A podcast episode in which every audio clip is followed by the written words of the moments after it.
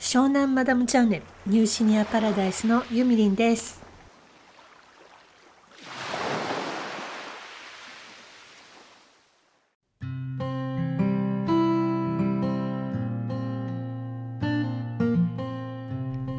今回はサンフランシスコの秋夫さんを迎えての第2回をお届けしたいと思います前回の1回目を公開した時に結構周りの皆様からすごく反応をいただきまして面白かったというご意見をねいっぱいいただけたのですごく良かったなと思います今日はその続きをお届けしますのでまたどうぞいろいろお楽しみくださいそしてあの私と秋夫さんの間ではもう知っているという前提のもとで話しているのでちょっとあの最初の部分がわからないかもしれないんですけれども秋夫さんのご主人はですね普通に男の人だったんですけど普通に結婚して子供も生まれることになっていざ陣痛が来てこれから出産っていうその時のタイミングで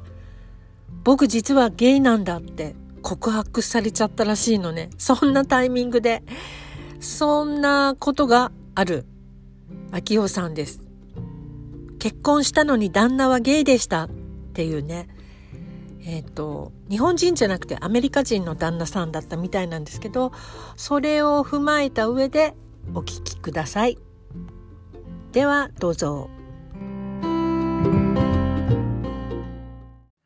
もしかしたら日本にずっといたらストレートのまんまだったかもしれないし、あ、そうだね。そううんでもそのエクスポージャーはなかったからね。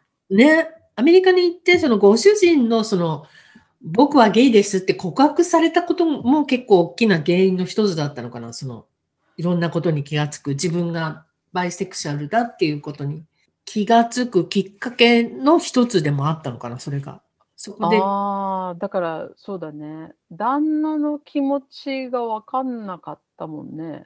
うんさあの頭では分かってるんだけども、うんうんだから最初告白すあの旦那がねうんあの告白した時もうん。全然分かってなかったと思う。そうなんだ。そうそうそうそうそう。だから、なんていうかな。治せるものなのかなって思ってたのよ。かか病気にかかるみたいなそういう感じだと思ってたってことうん、まあ精神的なものとかね。ああ、ううん、ん。だから、だって、ね、結婚もして、子供もできてるわけだから、うん、夫がね、ゲイだとは思ってないじゃない。確かに。多くのなんていうの LGBT の人って多分生まれながらにも同じ性の人が好きだったりとかさ、うん。結局で、日本にい両ても、端うんだからね。うん両端だからね。うんこっち異性、こっち同性でさ。うんこう、ここだから、ここの人たちには、うんあ生まれた時からこうだからうん強制しようとしたかもしれないけどもできなかった、できない、うんで徐々に強制できたかもしれないした人もいるかもしれないだけど真ん中にいるバイセクシャルっていうのはうんこっちもいけるこっちもいけるっていう、うん面白いね。うん、あーちょっとその辺の感覚がよくわかんないよ。そっか。わかんないよね、うんだから血液型で言ったら O 型なのよっていう感じ、これで言ったらわかるかな、そうだね。血液型 O 型でわかる誰にでもあげられるっていうに日本だったらわかるかもね特うにん A 型と B 型の人にもあげられる。うん、うん、 AB 型にもあげられるよね。そうだね多分ねうん。えその強制強制できるものとかっていう捉え方があるわけある。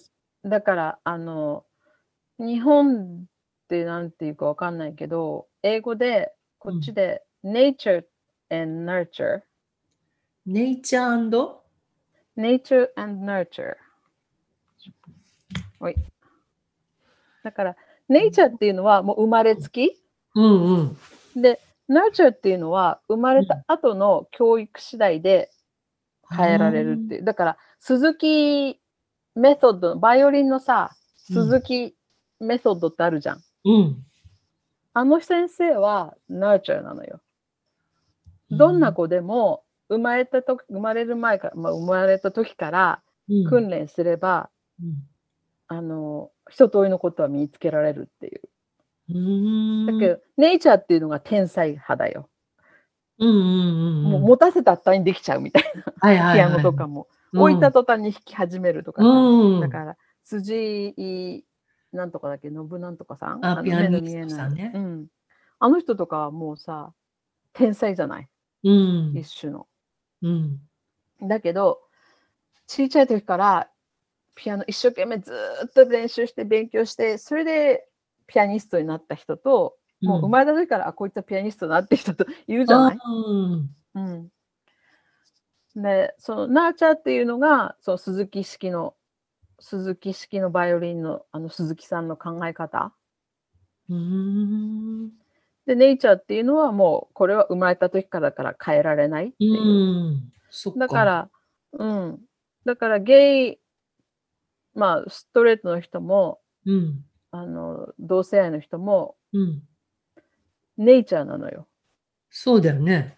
うん、そだけれはど、強制できなくうない、ん、だけどうんそ、れをネイチャーだって私たちは思ってるけども、うん、人によってはあれはその生まれた後の環境が影響を強くしているって考えることもあるだからお父さんが不在だったからうん、ゲイになったとかさへえ。あるのよだから母親にアビュースねあのすごい虐待を受けて女が嫌いになってそれでゲイになっちゃったああ、そうなんだ。そう考える人もいるわけねあのモルモン教会っていうのはうん。の中にもあの、なんていうのゲイのサポートグループがあるのようん。だけど、そのグループの人たちは、だまあ、指導者たちはね、うん。この nurture 派なわけ。だから、これ、は、あの与えられた環境によってこうなったものだって。生まれた時から人はみんな、あ生まれる時はみんな、みんなストレートって信じてるの。だから、うんこれを強制できるって考えているわけよ。ああ、なるほど。ちょっとどうなのって感じもするけどね。危険な感じもするけどね。うん、そうじなゃのなだいかからら。みんな苦しんでるわけじゃん。そうそうそうそうそうそう。あの、えっ、とね、ラターデイズっていう映画を見るとよくわかると思サタデイズう。うラターデイズ。デイズ。で、あの、モルモン教会の宣教師が、うん。男の子がね、あの、宣教師の時に、うん。 LA で宣教師してる時に、うん。なんかそのアパートに、同じアパートにね、ビルディングに住んでた男の人にが好きになっちゃうのよ。うん。っていうか、その二人、恋愛関係になっちゃうのね。あで、その宣教師は破門されて、うん。それで、それをさ、強制する施設に入れられるの。あ、なんか見たような気がする。はいはい。強制する施設に入ったの見たよ。うん。だから、そういうのがあるのよね。で、強制、そういうね、なんかあの、まあ、いろんな、うん、精神的にとか肉体的に強制することができるって考えてる。うん。へえ。うんだけども、でも、ネイチャー派のね、もうそ当事者たちは、うん。だって生まれた時からだもんっていうわけよ。そうだよね。だって、逆に言ったら、異性が好きなノーマルの人を強制するみたいなそうそうそ感うじのこそと。う。うん。ね、それは無理。ね、ね。無理でしょうん。ねえ。じゃあ、ゆみさん、明日からね、こうこの学校行って、セックスはうん異性とするのはただ子供を作るためだけですって言われて。 ね、恋人は女性に限るって言われるわけよ。ねえ、それ困っちゃうよね。うん、だからそれをねあのあべこべの世界のシミュレーションについて書いたけどもうんうんうブん。ログにもそうそあれう。をこれそでこ読んでさ、うん初めてなんかあの、びっくり、はたと気がついたというか、うんで自分に当てはめてみたの。これ逆さまで私、男の人が好きな自分がいけないことっていうかさ、それうん異色ですよみたいに言そうそうそうそうわれて、親にも言えないとか友達にも言えなかったうらんどうしようって思ったら、初めてね、ちょっとだけ理解できた気がしたの。うん。だから今でもね、自殺する人多いじゃない、うん。若い子でね。うん。うん。だから、そういうこともね、あるし、うん。うん。だけど、親としてはさ、自分の子供がね、うん、まあ、親にもよるけどね。うん。どうかな。私は平気だけどね、あの、息子とか。まあ、娘は結婚しちゃったけど、うん。ね息子はね、ちょっ突と然言ってたんだよおね。母さん、私離婚するわって言いに来たら困るでしょ。それ、それでいいならそれでもいいですけどっていうか、やっぱり、旦那、旦那の方が男に走ったのよとか言って。ね、何があるかわかんないもんね。そうよ、男に取られたのよと か言って。うあわのー、悔しさわかるそとうかショック。超ショック、男に取られるなんて。でしょそう思ったら。うん。うん。だからね、うそちれでがだからブロックマウン、ブロックバックマウンテンな のよ。はいはいはい。あれはちょっと深す、深すぎた。深刻にすごい悲しくなっちゃう、辛くなっちゃうっていうかさ、うん。ね。だけど根、あがの、深いなって感じだったよね、そとうだてよも。ね。で、あうんの奥さんの気持ち、私はずっ とあの奥さんの気持ちをね、追っちゃったよね、最初は。そうだね。あの、ジェイクの方、ジェイクじゃない方の人だよね。うん、そうそうそうそうそう。うんうん。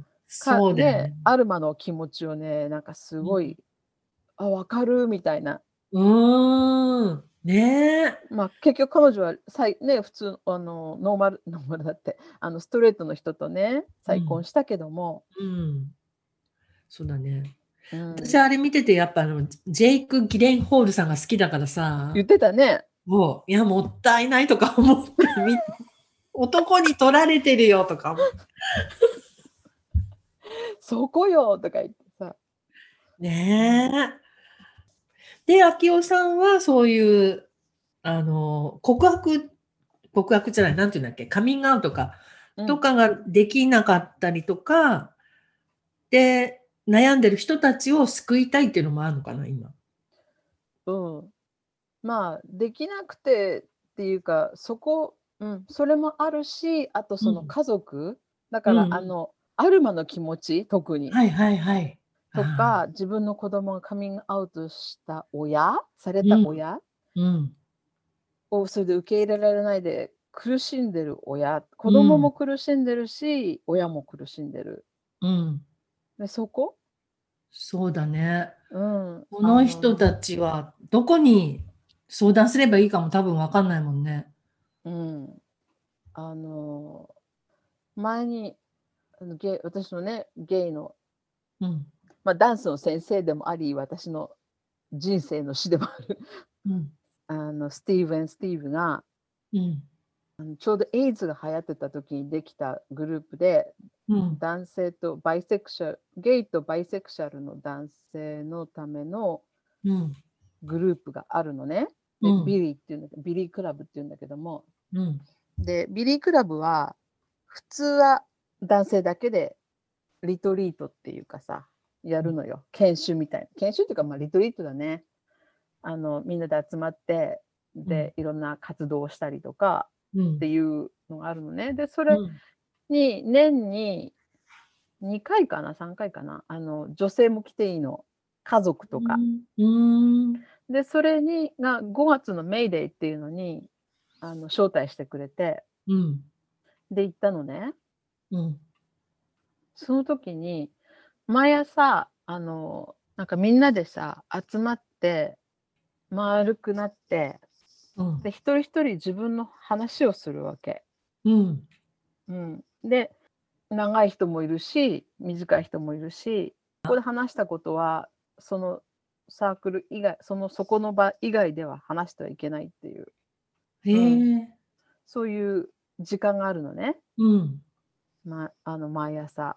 で、うんその時に来てた人でその時に来たあの一人の男の人が、うん。まあ、彼はゲイなんだけども、うんお母さんのことすごい憎んでるのよ。おうでその理由っていうのがうん自分がゲイじゃないそれでうんそのお父さんともっと一緒にねだかうんらおか、いつもお母さんとばっかり一緒にいるから息子がゲイなんじゃないかみたいな多分そういう考えだったと思うってだからお父さんと一緒にキャッチボールしなさいって言って、そうなんかそういうふうになんか強制的にやらされたとかうんうんうんそっなんかかそれですごい傷ついたとか言うのねうーんそんなのさ普通のお母さんだったら普通じゃねえとか思うんだけど。え普通あ普通っていうかさ普通お母さんがさじゃあお父さんとキャッチボールでもしてきなさいよって軽く言うじゃない多分うんまあそれはあのゲイどうのこうのがなければね、うんだけど、うん、普通だからそういうふうにさうん言ったかもしれないんだけど息子はそれに対対してすごく恨んでるわけああそうなんだだから彼の理解の仕方はうんお母さんは僕がゲイであることを、うんはその父親とのねうん関係ができてないからああ他の男性に興味を持つんじゃないかとかさ、うーんなんとかそういう、解釈してるのね、うん、そう彼そうはそういうふうに彼は解釈してでうんうんそれで母親のことを憎んでるのよ、ああ、でもさ母親の立場から言うとさ、うそんなの普通じゃねとか思うわけ ただお父さんとそ、ね、キャッチボールしてきなさいよって言っただけかもしれないけどそこで、うんうんそこでその裏の気持ちを彼が勝手に解釈して、うんうん勝手にお母さんを恨んでるああ、え、そのお母さんは、彼、息子がゲイだってことは知ってるのいやだってもっとちっちゃい時だと思うよ。あ、それはちょっ9と、そっか。うん、だからそれをお母さんに確かめてみたりもしないんだ。うん、そあのの時そあんなのここととについては言ってないのよ。とにかく、その、うん自分は母親が嫌いだっていうことを言ってるわけ。うーん。その時のことすっごい怒ってる。本当に怒ってんの。すっごい怒ってんの。え、でもそれって、好きなのかなお母さんが。好きだから怒ってんのいやー、わかんない。なんか、あんまりで、その、英語もさ、私もそんなに、いその頃よりは、まあ、今の方がもっと聞い取れるんだけど、うんうん。なんかね、とにかくその私の記憶の中で、彼うんがすごい怒っお母さんに対して怒りを持ってるってことに対してね、うん。あーっていう、こう、こうほーっていう、え、その人どうなったのわかんない。初めてのミーティング、あの、行った時だから、うん。すごい昔だもえん。うん。多分ね、20、本当に20年ぐらい前の話だもー、あ本当。ん。うん。だからその後彼がどうなったかちょっとわからないんだけども。うん。それは単なる勘違いだったかもしれないね、その男の人のそうね。そうねだからもう彼は大人だからさその時、うん付きてた時は 20, 20代後半かなうーのん。男性だったんだけどね、すっごいハンサムなすっげえハンサムそうなんだ。かっこよかったん だ。すっげえ好みっていうかえー、どんな、10ドローみたいな感じ。どうなんだろうなんかあのー背がすらっと高くってただただハンサムだったかもしれないそうなんだ。え、でも、ハンサム怒なる人嫌だけの男いっぱいいるからさ、うんそうだね。そううそう、そうなのよ。それが最近っていうか、年いくに従ってだんだん分かってくるっていうかさ。私の友達のお姉さんなんか70過ぎてあのなんだっけ K-POP のさなんうかん男の子のグループ追っかけちゃってるよ、すごい。今日は名古屋で明日は長野とかさそういう感じらしいよ、すごいね。おお姉様5人ぐらいでいいじゃん。楽しそうで。そうでしょうん。あなんかでも彼女らしいねっていう話をしてたんだけどもね、人それぞれでいいんじゃない なんかう私は、あの、それこそ若い頃にそういうビジュアル面がいい人がすごい好きだったから、うん逆になんか、内面がすっごい素敵な人、イケメンな精神を持ってて、でも見かけは全然普通のおじさんなのに中身がこんな素敵なんだなっていう人もいるんだなってことに気がついて、うんうんうん、最近なんかさああそうだねそうそういう人もあのうんおじさんただの、うん、うん多分みんなね心の中にはねうんなんか光る少年がいるんだよねああ、そうね。いいこと言うね、今。いいこと言ったね。確かに確かに。うんそこがちらっと見えると好きになっちゃったりするのかな。そうそうそうだからあのトトロのさカンちゃんとかさうんって。カン吉だっけなんだっけただあの子がさあの自転車あ傘をそうそううんってやった時ねもそうだし、うんうんあの自転車でねうん。うん片足こぎでは回いはしいてはくいれ。た時とか、うん、なんかああいうの見るとああいいな男の子なるほど。そっか。キュンですよ、ねキュンキュンとなっちゃう。そっか。おばさんキ ュンだけどその音すごい大人になってもじいさんになってもそういうキュンをさせる男がいるよねいるいるいる。絶対いる。うん私、この前のあの、ブロークバックマウンテンの、うあんの、テイクが、うん奥さんが赤ちゃん生まれてさ、うんで、そこにお父さんとお母さんが、奥さんのあおあ父そうさそうんそがううんうんう来んて、なんかお俺にそっくりだよな、みたいにこう、勝手に3人うんうんでうん盛り上がっててさ、うんうんうんちょっと車をあのなんか見てそうそうてくれる鍵を投げつけるのねそうそう投げうんうんで、あの時のジェイクがなんか悲しそうに、ちょっとし下向いてこう、うん下向いちゃってさ、うんその時がもうキューンとか来ちゃった、なんかすごく。かわいそう。あーほいほいほいうん。ああいうのに弱いですよ、私は。あそうだねうん。もう最後のほらあのシャツをこうやって握りしねあー抱きしめるところもあ涙ぼうぼうボロボロそっか。怖くて見れないんだから泣くの分かってるからあ、そう。泣きたい時に見る映画だったからねあればええもうね泣き泣ける映画いくつかあるじゃないその中のうん一うんうつんブロックバックマウンテンもうあそこ見るだけでもつなげるもあ、そうなんだ。ん、うん、前の方はあんまりどうでもいいんだけど最後の、まあそもうダメだとか ええ全然泣けないやん。それはやっそっか。なんか私は、あれはもうあの人がもうかわいそうでかわいそうで。かわいそうだよねうん、も本当うにね不憫というか、なんというか。こんなにおこんな思いしなくちゃいけないのっていう感じになるよね。うどうしてこの人たちはこんな思いしなくちゃいけないのとか、んこんな目に遭わ本なくちゃいけないのってい当だう、よねうん。うん、そして怒りも出てくるね。うん、うん確かにね。うん、ねえそうだな。そうだね。じゃあ、ここの本をさ、出すことで、そういう悩んでたりとかする人が、あの、相談に来てくれたりするといいよね。その、そうだね。子供から告白されても、どうしたらいいのかわかんないとかさ、うん、こういう人とか。そうそう。まあねたくさんの親がさうん。あらそんなの最初から分かってたわよっていう人もいるしう、んうんねあなたが何であろうと私たちはあなたを愛してるわよってうん。いううん言える親はいいよ。うん。言ってくれる親はいいけどさ、うん。もうお前なんかうちの子じゃない出てけとかさ、そうだね。言われちゃって、サンフランシスコとかニューヨークとか大きい町はうんサポートシステムがあるから、しっかりと。へえあのそうなんだ。うん、LGBT のホームレスの若者のために、うん。もうあの支援があるから、団体が。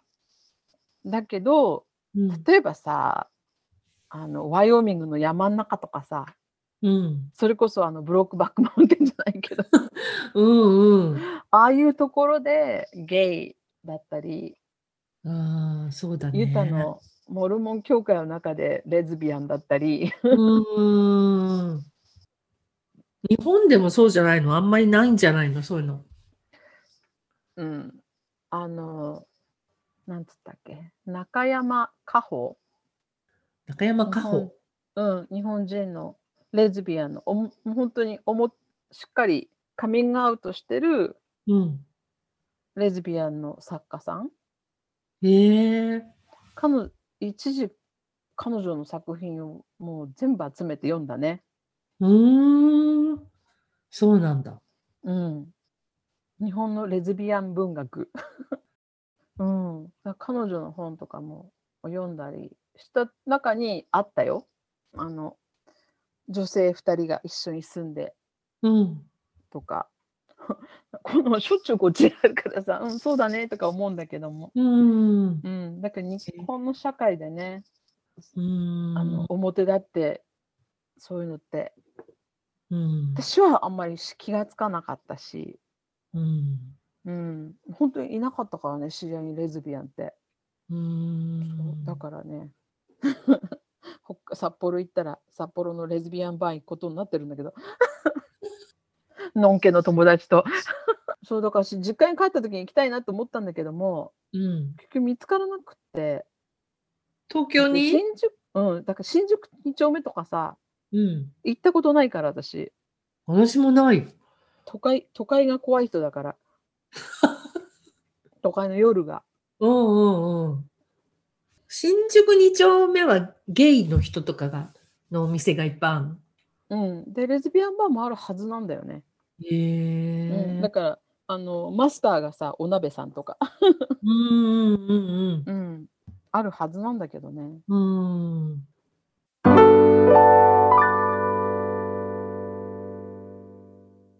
あと、あともう一つ、あの、送り人も見てって言ってたじゃないうんあそうそうそう一番最初だけだったんだけどねね。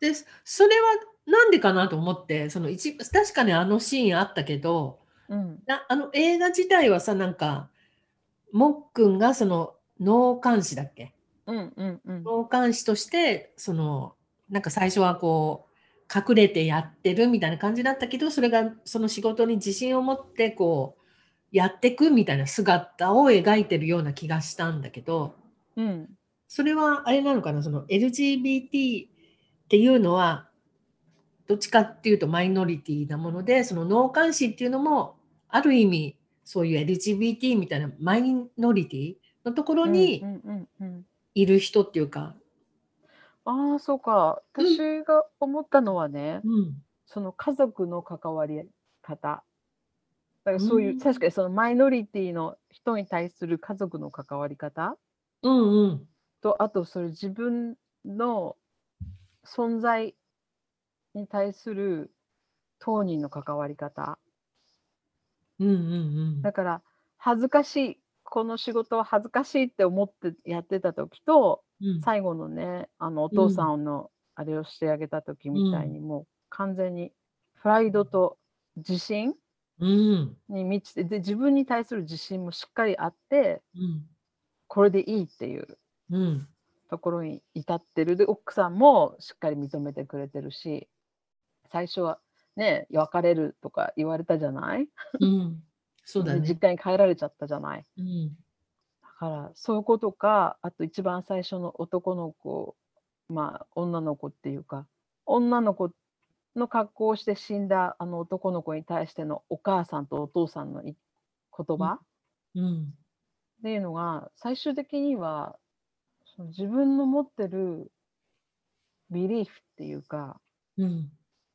自分に対する自己肯定感、うんそうだね。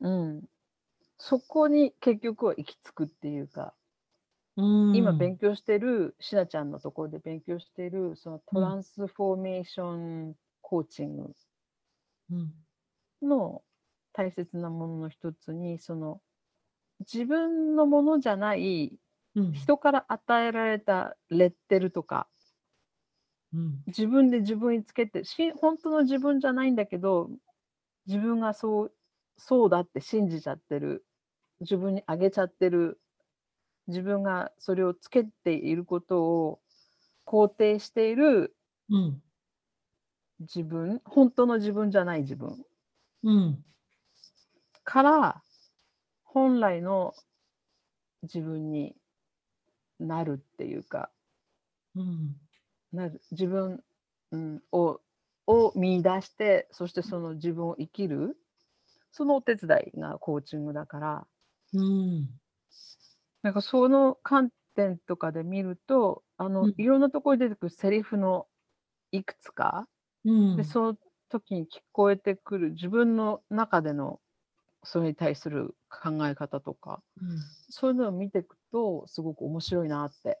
うーうんんそっか。じゃあ、あの、送り人っていうのは、例えば、その最初に男の子だけど、心は女の子が死んでたじゃない、うんうんうんで、女の子のお化粧をしてあげてっていうシーンから入ってたけど、うんあのシーンがないとしても何かすごく響いてくるものがある映画だったってことか。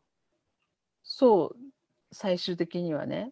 だけど、まあ、LGBT っていうのを考えた時に、うんそれを語るならばこれを入れたいなっていうえー、ここに一番最初に入れてきたことの,、まあ、あの監督の考えとかとか考えないで全然自分でただもうあこれはそうだなこういうことがよくあるなっていううーん。きっとこれは本当に何て言うかな、ね、でもすごいメッセージになってるよね、あれ。うん、たくさんたくさんある例の一つだうんなっていうか、うんだから、本当に自殺しちゃう人がいっぱいいるのよ。うん。そのことで悩んで自分で自分を受け入れられない周りに受け入れられない受け入れられないと信じているために苦しんでる人がいっぱいいるのう。ん。あ、そっでか。お周りもそれを受け入れてあげられなかった自分を悔やむのね。うーん、あ、死んだ時にね。うん、うん。だから子供に死なれちゃった親とかさうん。そう周だりね。の人たちがねうん。どうして受そけうだ入れてあげられなかったかっていうう。ーん、確かに。うん、うん。でお母さんっていうのは割と自分がお腹痛めて産んでるから。うん。比較的お父さんに比べるとうん。受け入れてくれるみたいな感じはするんだけどね。うん。そうね。うん、でもそれでも悩んあの苦しんでるお母さんもいるしね。そっか。うん、で結婚はしたけど結局カミングアウトしたうちみたいなパターンうんもあるしうん。うん。今日こ来れなかったけど、その、ニックネームがついてんだけど、彼女には。ここもそのパターンだもんね。結婚したけど、奥さん奥さんと別れちゃって、それも奥さんも知らないからね、彼がゲイですっていうことを言わずに別れたみたいだから。でお子さんもいるんだよね。うん、二人。それを言えない気持ちが聞きたいな。なんかでうんそもう、モテないんだって言ってたよ。自分は細いから結構。あの細マッチョ、細マッチョ系だと思うん、う。で、なんかか人気あるのはすごいこう、太ってる人が人気あるんでしょガゲイチの。ムチうん、ガチムチ。あでもそれみんな好みあるからそんなことないよ、だってトゥインクスが好きとか いっぱいあるのね人によりね。若くて細身のお兄ちゃんが好きってトゥインうクスとんかさ、うんうん。そうだよね。あのベアクマって言ったらがっちりして毛がいっぱい生えてる人とかうん。ベアでしょで細くて毛がいっぱい生えてるのはオットーだからなんだあれはえっ、とオットーはラッコか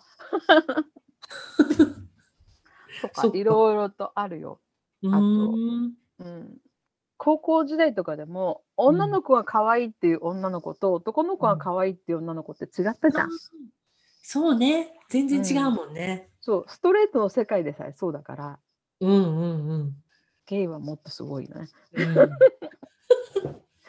で最終的にはサイズねっていう人もいっぱいいるし、ああ、本当にうん、やっぱこれはねって言われたもええそうなんだ。ん、うん、そっちの方のテクニックについてもねお教えを超えちゃうよねうーん。そうなんですかとか言ってええうん私なんかどうでもいいけどな、そこら辺は本当どうでもいいなんかもっと気持ちがどんな話できるのかとか、どんなことに価値観を置いてるのかとか、その辺が好きだけどね、私。それってすごいレズビアンのねあの、あれみたい あのなんだっけああいう風の出会い系に書くね文章みたいなんだそりゃ、そうなんだ。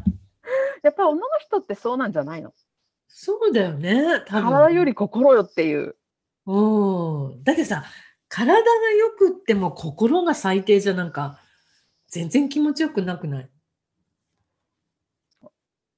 何でも言っちゃう人だから、うん、まだバイアグラなしでもいけるとかさ、そうなんだ80だよ、80だよ。すごーいだけど、ただ本当に何もしないで2人で、あの、ね、一緒にくっついて寝るのだもいいよっていう話をするよ。うーんうん、もうそれ、それが本当に幸せだなって思う時があるって言ってるもうんうんん。うん。そうだよね、そう。だからやっぱりいくつになってもさ、うん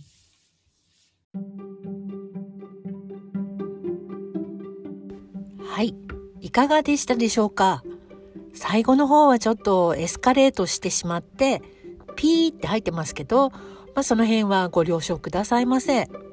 私も久々にこういう話題を持ち出したというか、なんだろう。やっぱり世界が全然し違いすぎちゃってびっくりなんですけど、私はもう本当にそういうセクシャルの方はどうでもいいのか、それともどこかで無意識的に気持ちを抑えてるのかわかりませんけれども、え次回はとにかくとにかく最終回かな。あと1回お届けしたいと思います。またあの、秋尾さんにご質問などある方は、あの、概要欄の方からお便りお越しくだす、お越しくださいませだって。あの、メールをください。いつでも秋尾さんがお答えくださると思いますので、えーよろしくお願いします。また概要あのね